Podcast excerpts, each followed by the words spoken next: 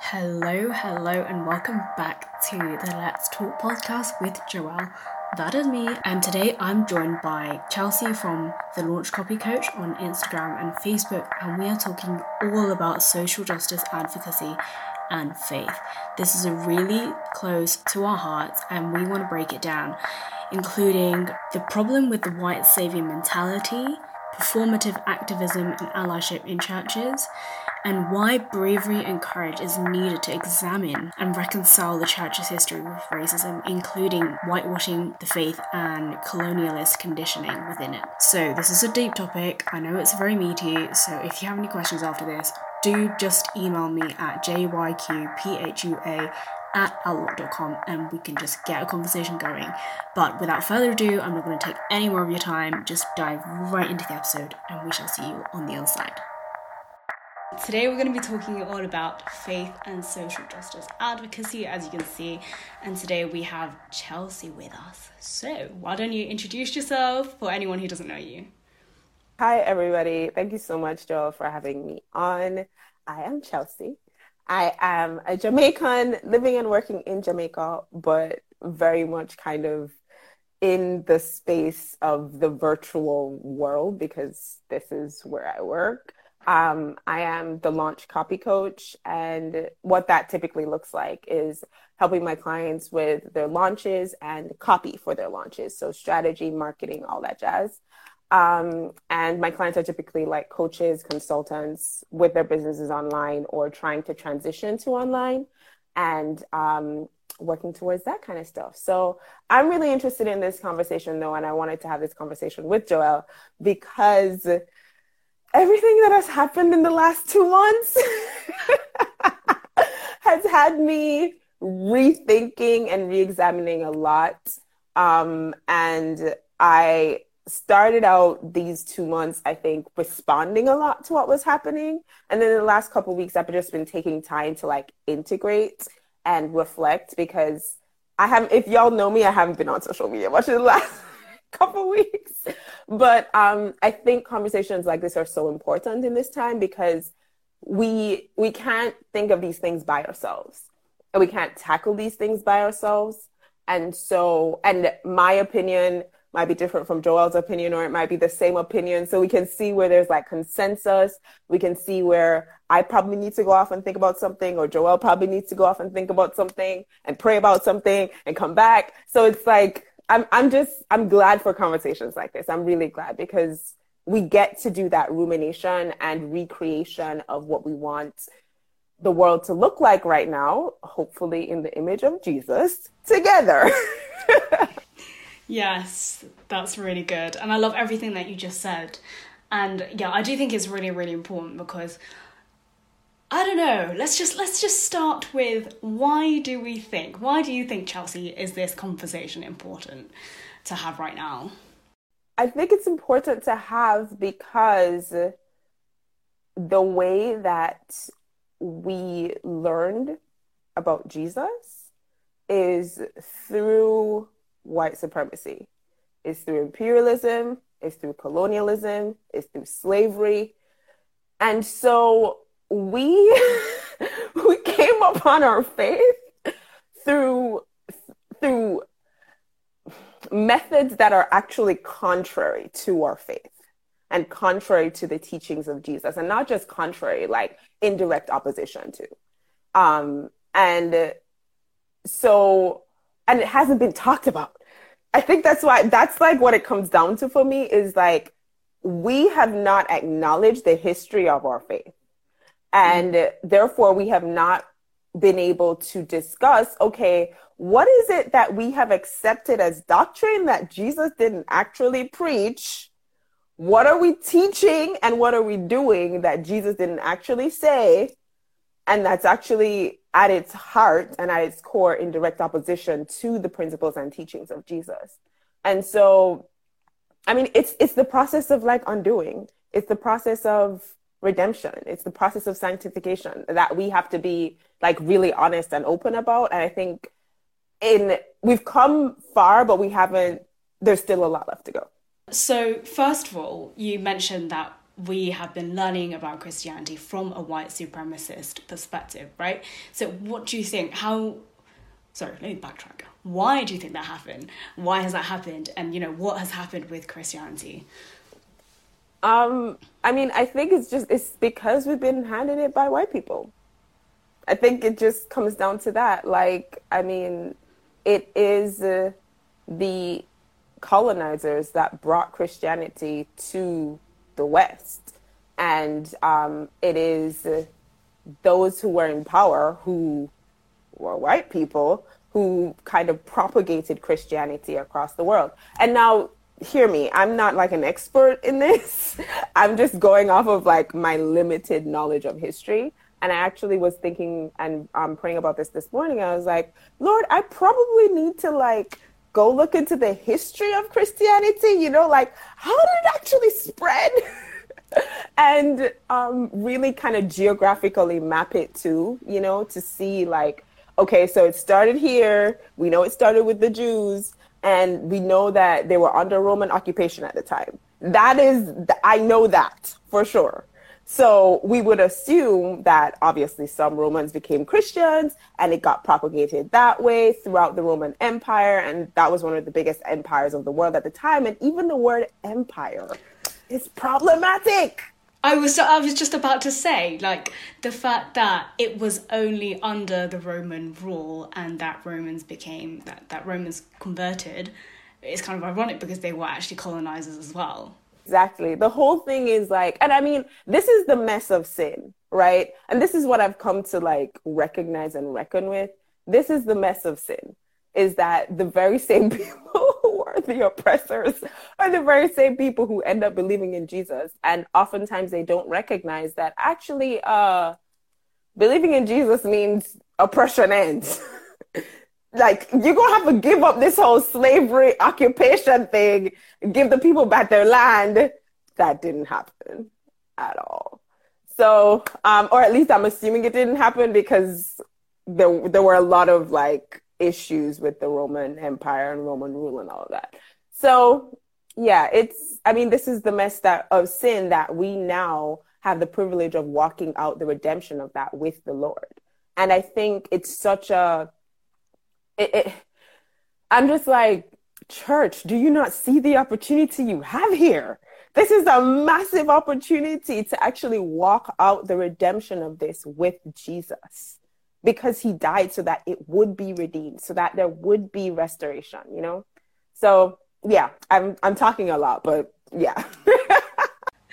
it's all true. It's all true. And kind of bringing it back to where we are today then, you know, I remember us when we had this conversation initially, we had the conversation about how Christianity has been weaponized, and we really have work to do to reconcile the actual history and the complicity of the church and Christianity with a lot of oppression, such as slavery, in order to truly, you know, uproot uproot those values, those foundational core values, which are unfortunately, you know, like like you said, in direct opposition in direct opposition with our faith, right?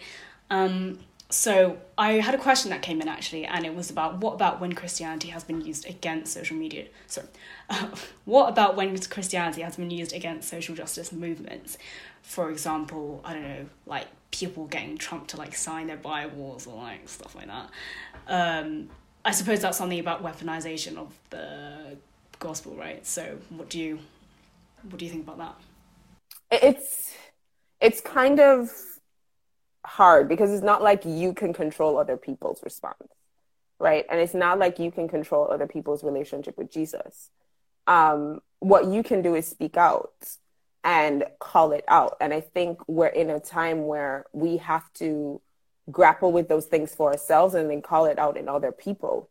Um, because and not in like a not in like a pharisee kind of way and i can say that and maybe some people will understand maybe some people won't but not in a very like legalistic critical kind of way but kind of like what joel and i are doing right now kind of in a let's talk about this. Like what do you actually think about this? Where do you see scriptural reference for this? And how does this work? Because the things that are being perpetuated right now in the name of christianity if you actually read the bible are not legit. They're just not. And I think that it's it's very true that nowadays Christianity has been weaponized, especially um, in like two party systems like in the US where you have the conservatives or who are supposed to be the Christians and whatever and the crap that they have perpetuated Jesus save us because that's whole mess. And so um it's definitely a reality that we live within and it's a reality that we personally have to grapple with as to where have I allowed Christianity to be weaponized against other groups of people um, and to be used as oh because this is this whatever scripture taken out of context to legitimize dehumanizing somebody else when that was never the intent or the case or the desire of God's heart. And so I think it's just personally something that we have to grapple with individually. Like where have we agreed with those things? Where have we made agreements with those things? Where have we lived out those things? Consciously or unconsciously right? Because i mean it can be based on what you grew up in.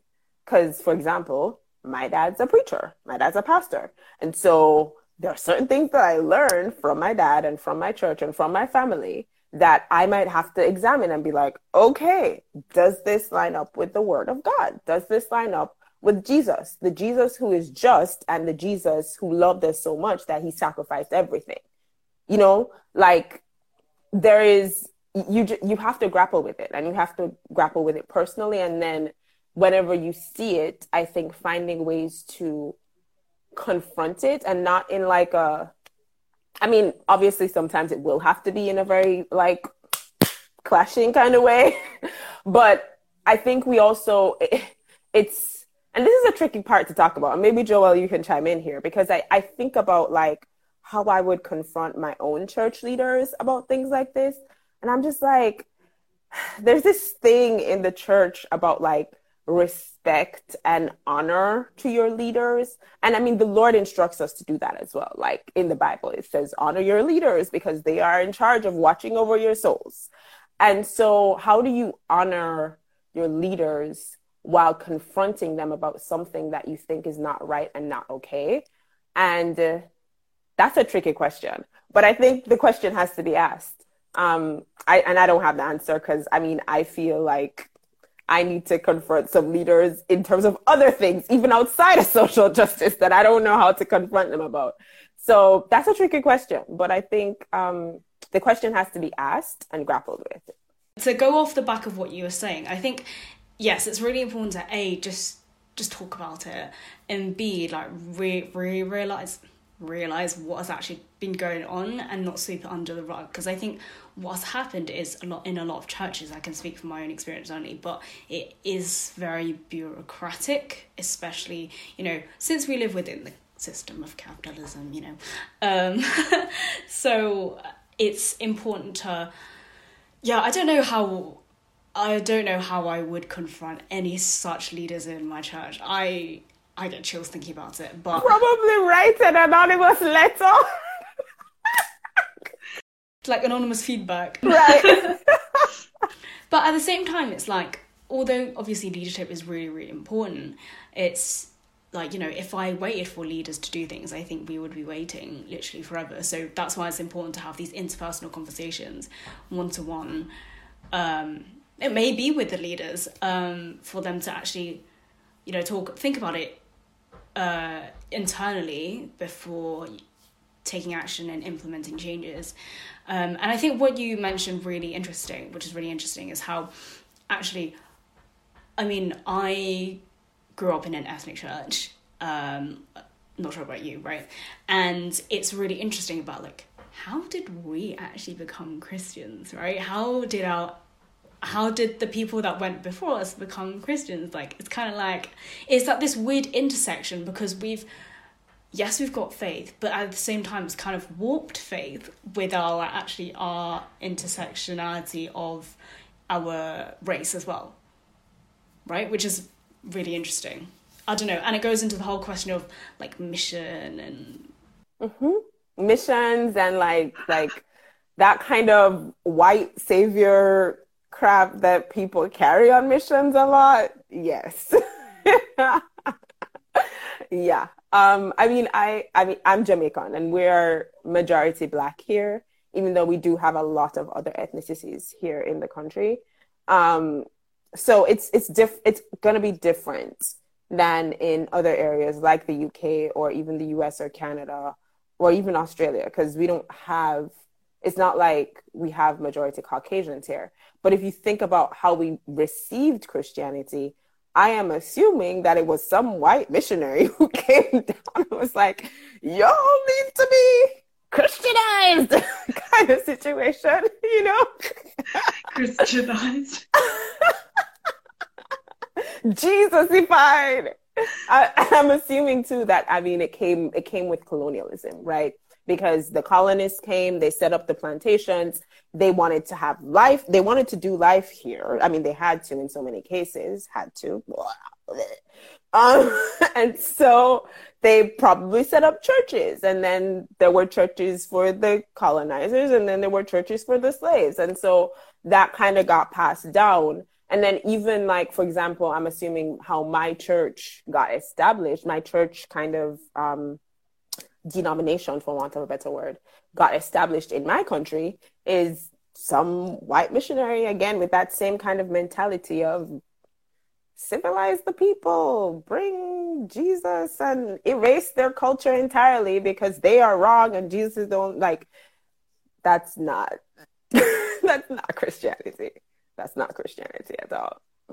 No, yeah. And it kind of goes back to the idea of, you know, Christianity has been uber whitewashed and for some reason Jesus has become this white man with like blue eyes and I'm like, who? Who? And this long wavy hair and I'm like, have you been to Israel? Do you know what those people look like?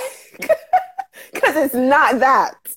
Oh, I know. And I think it goes on nicely to, I guess, a following topic is like how do how have churches responded to the last two months, last few months with the revival of like Black Lives Matter? You know, how have you seen churches respond?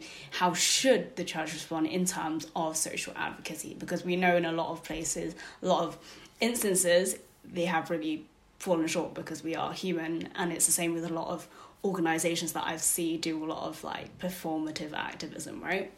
Um, what's been your experience and what do you think about it? I mean, I've seen a lot of people start the conversation, but I haven't seen. No, this is all with the caveat of like, I initially was consuming a lot. I have not been in the last few weeks. So I am speaking from a large degree of ignorance here. But what I have not seen is the conversation continue publicly. And it's always this tricky thing because especially like mega churches, they have a they have to it, I don't think it's a tricky thing to navigate. It's really tricky because when it's a big church like that and you have a social media platform, you have to recognize that it's not just your church family who's going through this. Like the world is watching you. There are people who tune into your services every Sunday who feel invested in your church as a church, as their church. And they probably mm-hmm. give online. And like maybe maybe they've joined like a virtual small group as a part mm-hmm. of your mm. church. And so like carrying on the conversation in a public way I think is something that I have not seen continued.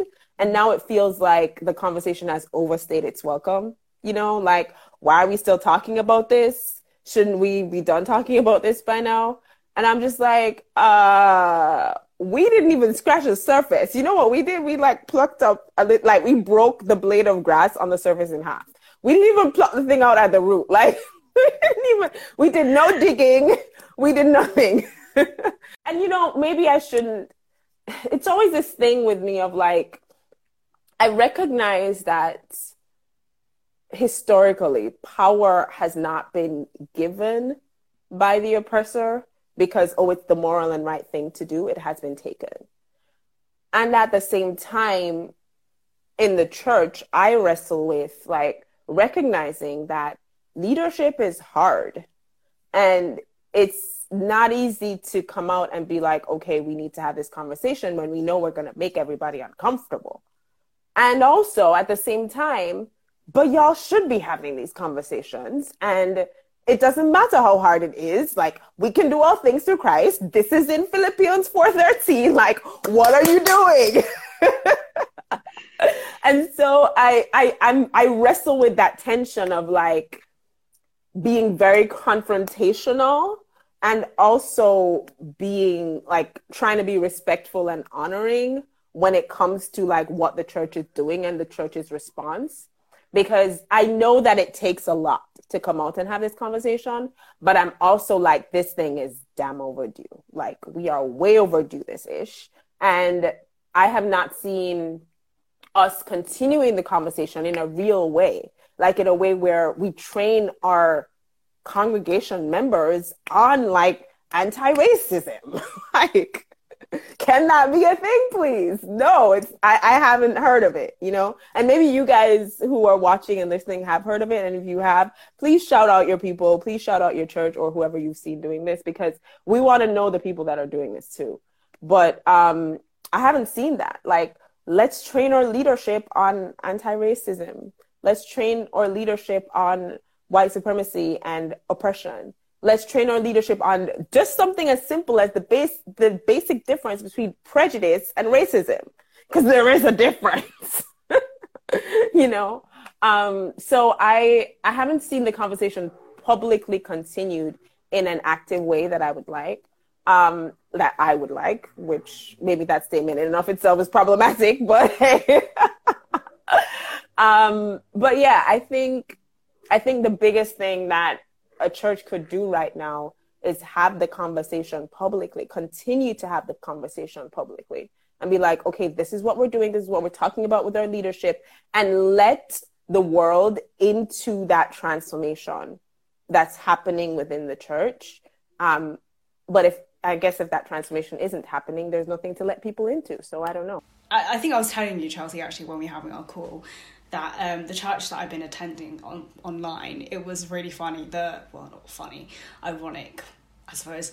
The the Sunday after the death of George Floyd, suddenly like eighty percent of their worship team or the service team became, um, you know, people of color, and I was like, have have I been missing something?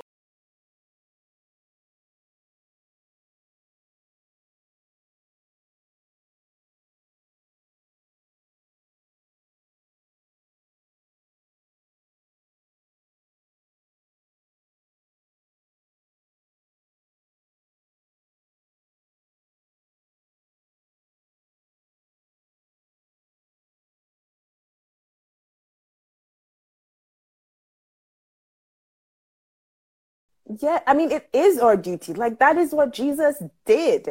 If you look at like half the people that Jesus was healing, like, they were the poor, the marginalized, the oppressed, the lepers, the people who were ostracized from the normal community, the people who were not the standard of righteousness. Those were the people who Jesus was reaching out to, right? And so, I mean, it, like, it is our job it is who we are. It is in our DNA to do this. And, um, or at least it was. Like, when did we miss that? You know, and, and how do we, I think the question before us now is, how do we get back to it in a real concrete way? Because I think it's really easy to preach it from a pulpit and it's much harder to live it as a church community.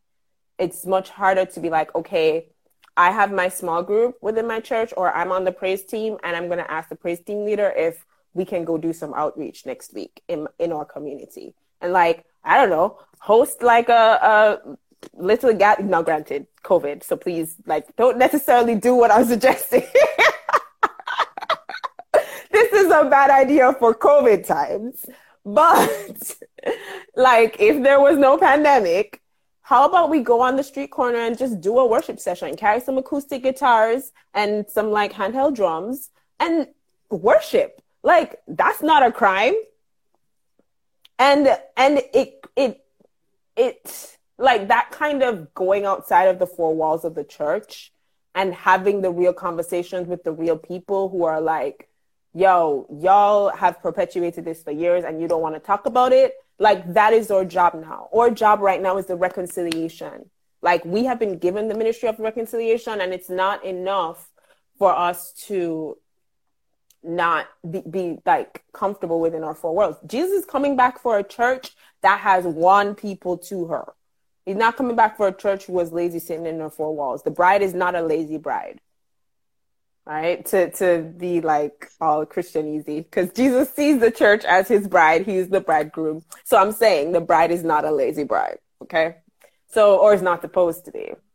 You know, we don't know how to we don't know how to be friends with the world. We've kind of just sat back, we've become too comfortable somehow along the way. This whole Christianity thing has been watered down. It's like, love your neighbor. But I'm like, what does love mean, right? Um, love, you know, and everything like that. But what I find really, really, really interesting is how the church is really good with, you know, human trafficking or, uh, you know, water aid issues, stuff like that, uh, or, uh, you know, food banks and stuff like that. But racism is one that is like, eh, we don't talk about that, right? Because I feel like it's just so deep, deep rooted, deeply rooted um, in the foundations of the church that it's really, really hard to a have this conversation with foundations of Christianity because no one knows how to do it. Mm-hmm. Yeah, and I think you know, I think it it takes bravery. Like we gotta be brave and step up and be like, okay, our foundations, there was something wrong. And it's actually not even like the foundations foundation, because the foundations foundation was Jesus. And so that part wasn't wrong. It's almost like the blocks, like Jesus dug the trenches of the house. If you think about how you build a house, like Jesus dug the trenches, dug the foundation, and then the disciples kind of put in like all the stones and the blocks and stuff. And then something happened in between erecting like the walls and the roof that like messed something up. There's something in there that's not okay. And and we have to be brave and be like, okay, what's happening here? Where like what where have we agreed with these things that haven't been like our foundations or they're mis- there's misalignment. Our foundations and our walls are not the same thing and so we gotta we gotta do something about that and i think you're right it's almost like we will do the missions and we will give the money to the people in africa oh my god that is so problematic anyways we won't go into that right now we will do all these things but we will not have the race conversation and we won't have it in a sustained public way that allows us to be open and be like we are learning how to do this. We have done it wrong. We own our mistake and we are learning how to clean up our mess. Like, I haven't seen anybody publicly do that.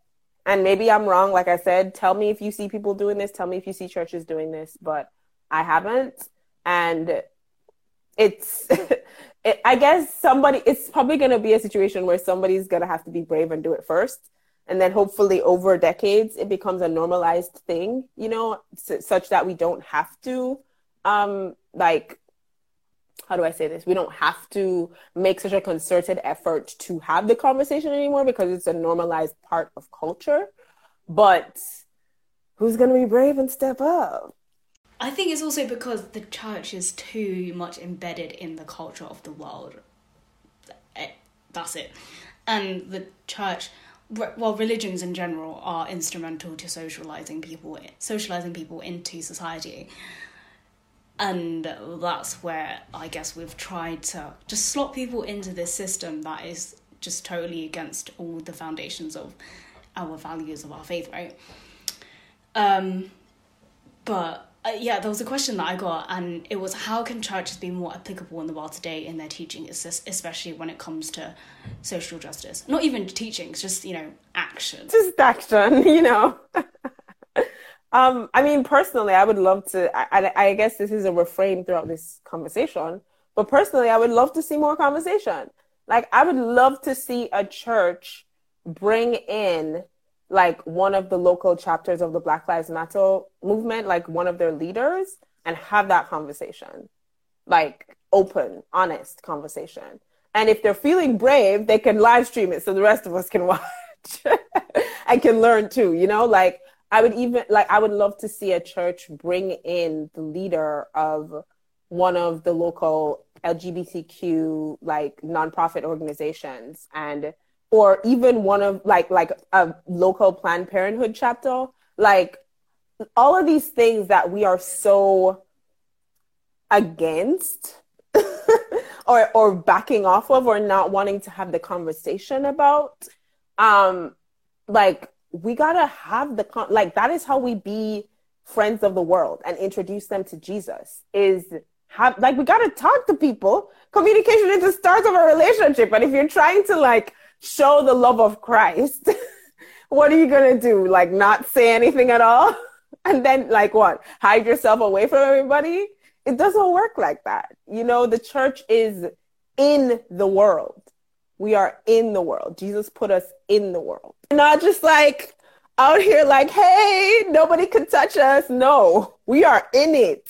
And I think too, to your point about how the church has played such a huge role in and religions in general in terms of socializing people to the normal constructs of society, like we have done that so well that when our people or anyone steps out of those normal constructs, it's almost like the church is no longer has any say over them or like has any influence. The church is no longer applicable.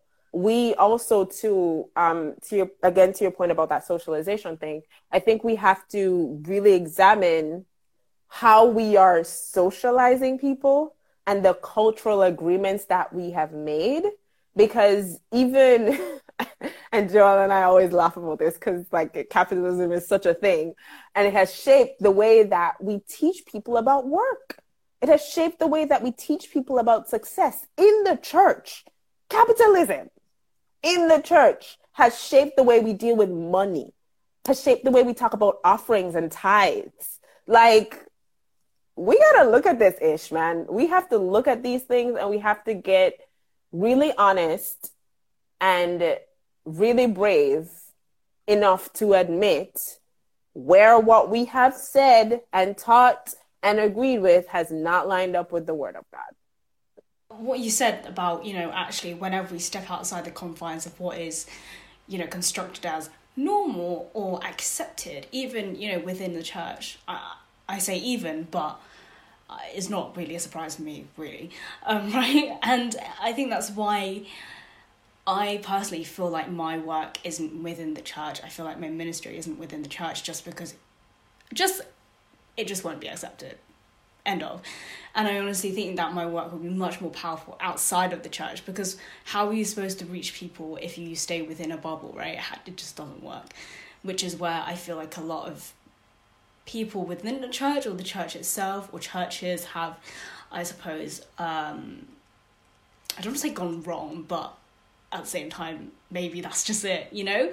Like, where have we veered off the path that is actually, you know, this is kind of what we just have to do. This is what we're called to do to go out.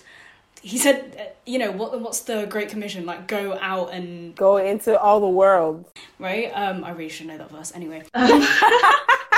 I wanted to say in response to um, your comment about maybe that's why you feel like your work will be more impactful outside of the church. Um, I get that. I totally get that.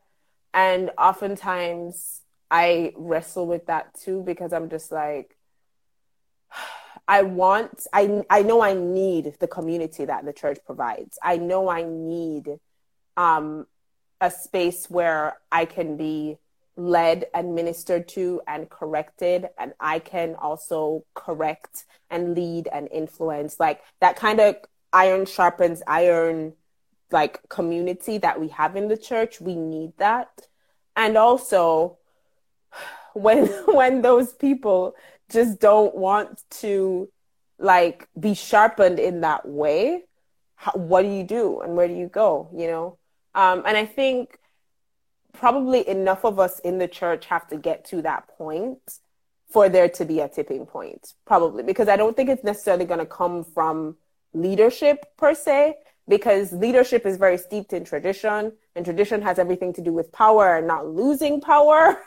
And so um, it's very easy for leaders to not buck the, the status quo. It's very easy for them to just keep doing what they've been doing you know? Um, not that it's right not that that justifies them but it's just easy.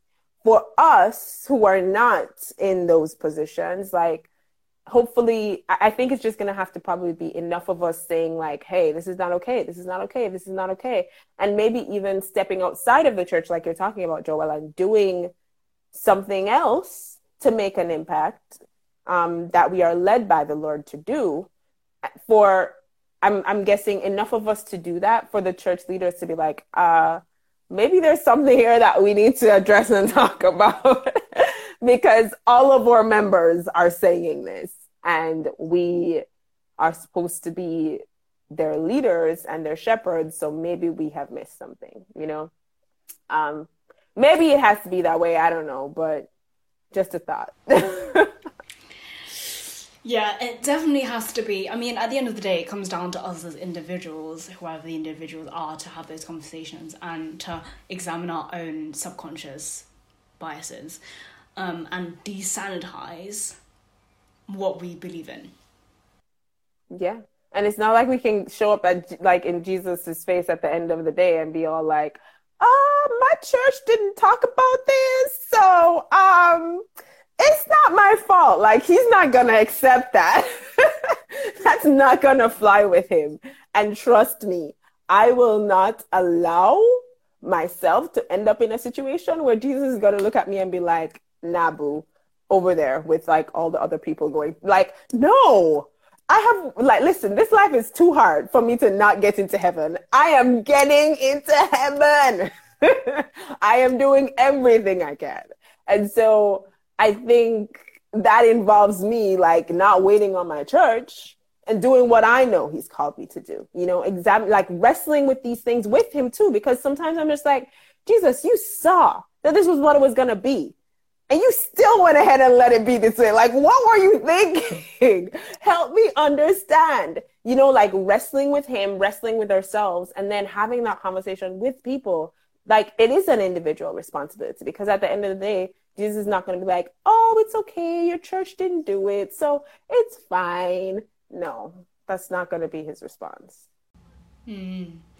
Yeah. And it's like, you know, I think individually people have just gotten too complacent and you know, as individuals, we are part of the system, we are part of these organizations, companies, churches, whatever. You know, this conversation is everywhere, needs to be everywhere.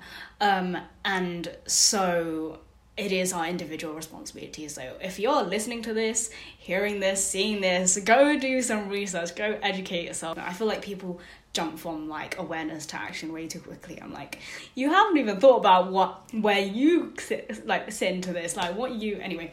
Um, but to round off, like, what are some encouragements that you've held on to in this kind of journey of knowing how to reconcile your faith with, you know, advocacy? Um, encouragement is that Jesus is patient. Jesus is really, really patient with us. And there is a lot of grace. Like his grace actually never runs out. And his patience is with us for a lifetime. His mercy is new every morning. Like those things give me encouragement because I'm like, okay, yesterday was a mess, but there's there's new mercies today. you know, there's more grace today, and there will be more grace tomorrow. And even if I get it wrong today, or if I don't do something that I know He's called me to do today, um, He is patient, and He's coming back and sitting here and going, "All right, Chelsea, are we ready today? Are we gonna do it today? Yeah, we're gonna do it." And then if I say no, He's like, "Okay, tomorrow." like He's really, really patient, and I that gives me so much hope. Um, and it gives me something to hold on to because I can get really despairing and depressed over every over the state of it. Like over the past 8 weeks, I think I've been in depression. I'm only just now coming out of like a really messy emotional time. And so um I like just those three things his patience his grace and the fact that he gives new mercy every morning like and that's not just for me that's that's for the church leaders who are not having the conversation right that's for the idiot presidents who are insisting on on carrying on the oppression like and that's not to erase the wrongs that they do or the things that are not justice but it is to say there is another chance there is another opportunity. And the fact that there is another chance and another opportunity means that things can look different and things can mm-hmm. change. And it might take time. Listen, it might take generations. It's, it probably will. Um, unless Jesus decides to come back in the next generation, which I'm just like, yes, Lord, take us home. I'm done. I am very much ready. so that's what he wants to do, yes. But if that's not what he wants to do, you know, like I think the grace of time and the grace of more opportunities is cause for hope. And also like the fact that we're even having this conversation right now, you know, that's that's hopeful because I mean, years ago, nobody was probably having this conversation, you know, or if there were, it was like in secret corners. Now we're doing this live on Instagram in front of everybody, and anybody can rewatch it, and it's gonna be, you know, like spread. So, um, yeah, those are those are some hopeful things. Yeah, I definitely agree with in terms of that despair thing.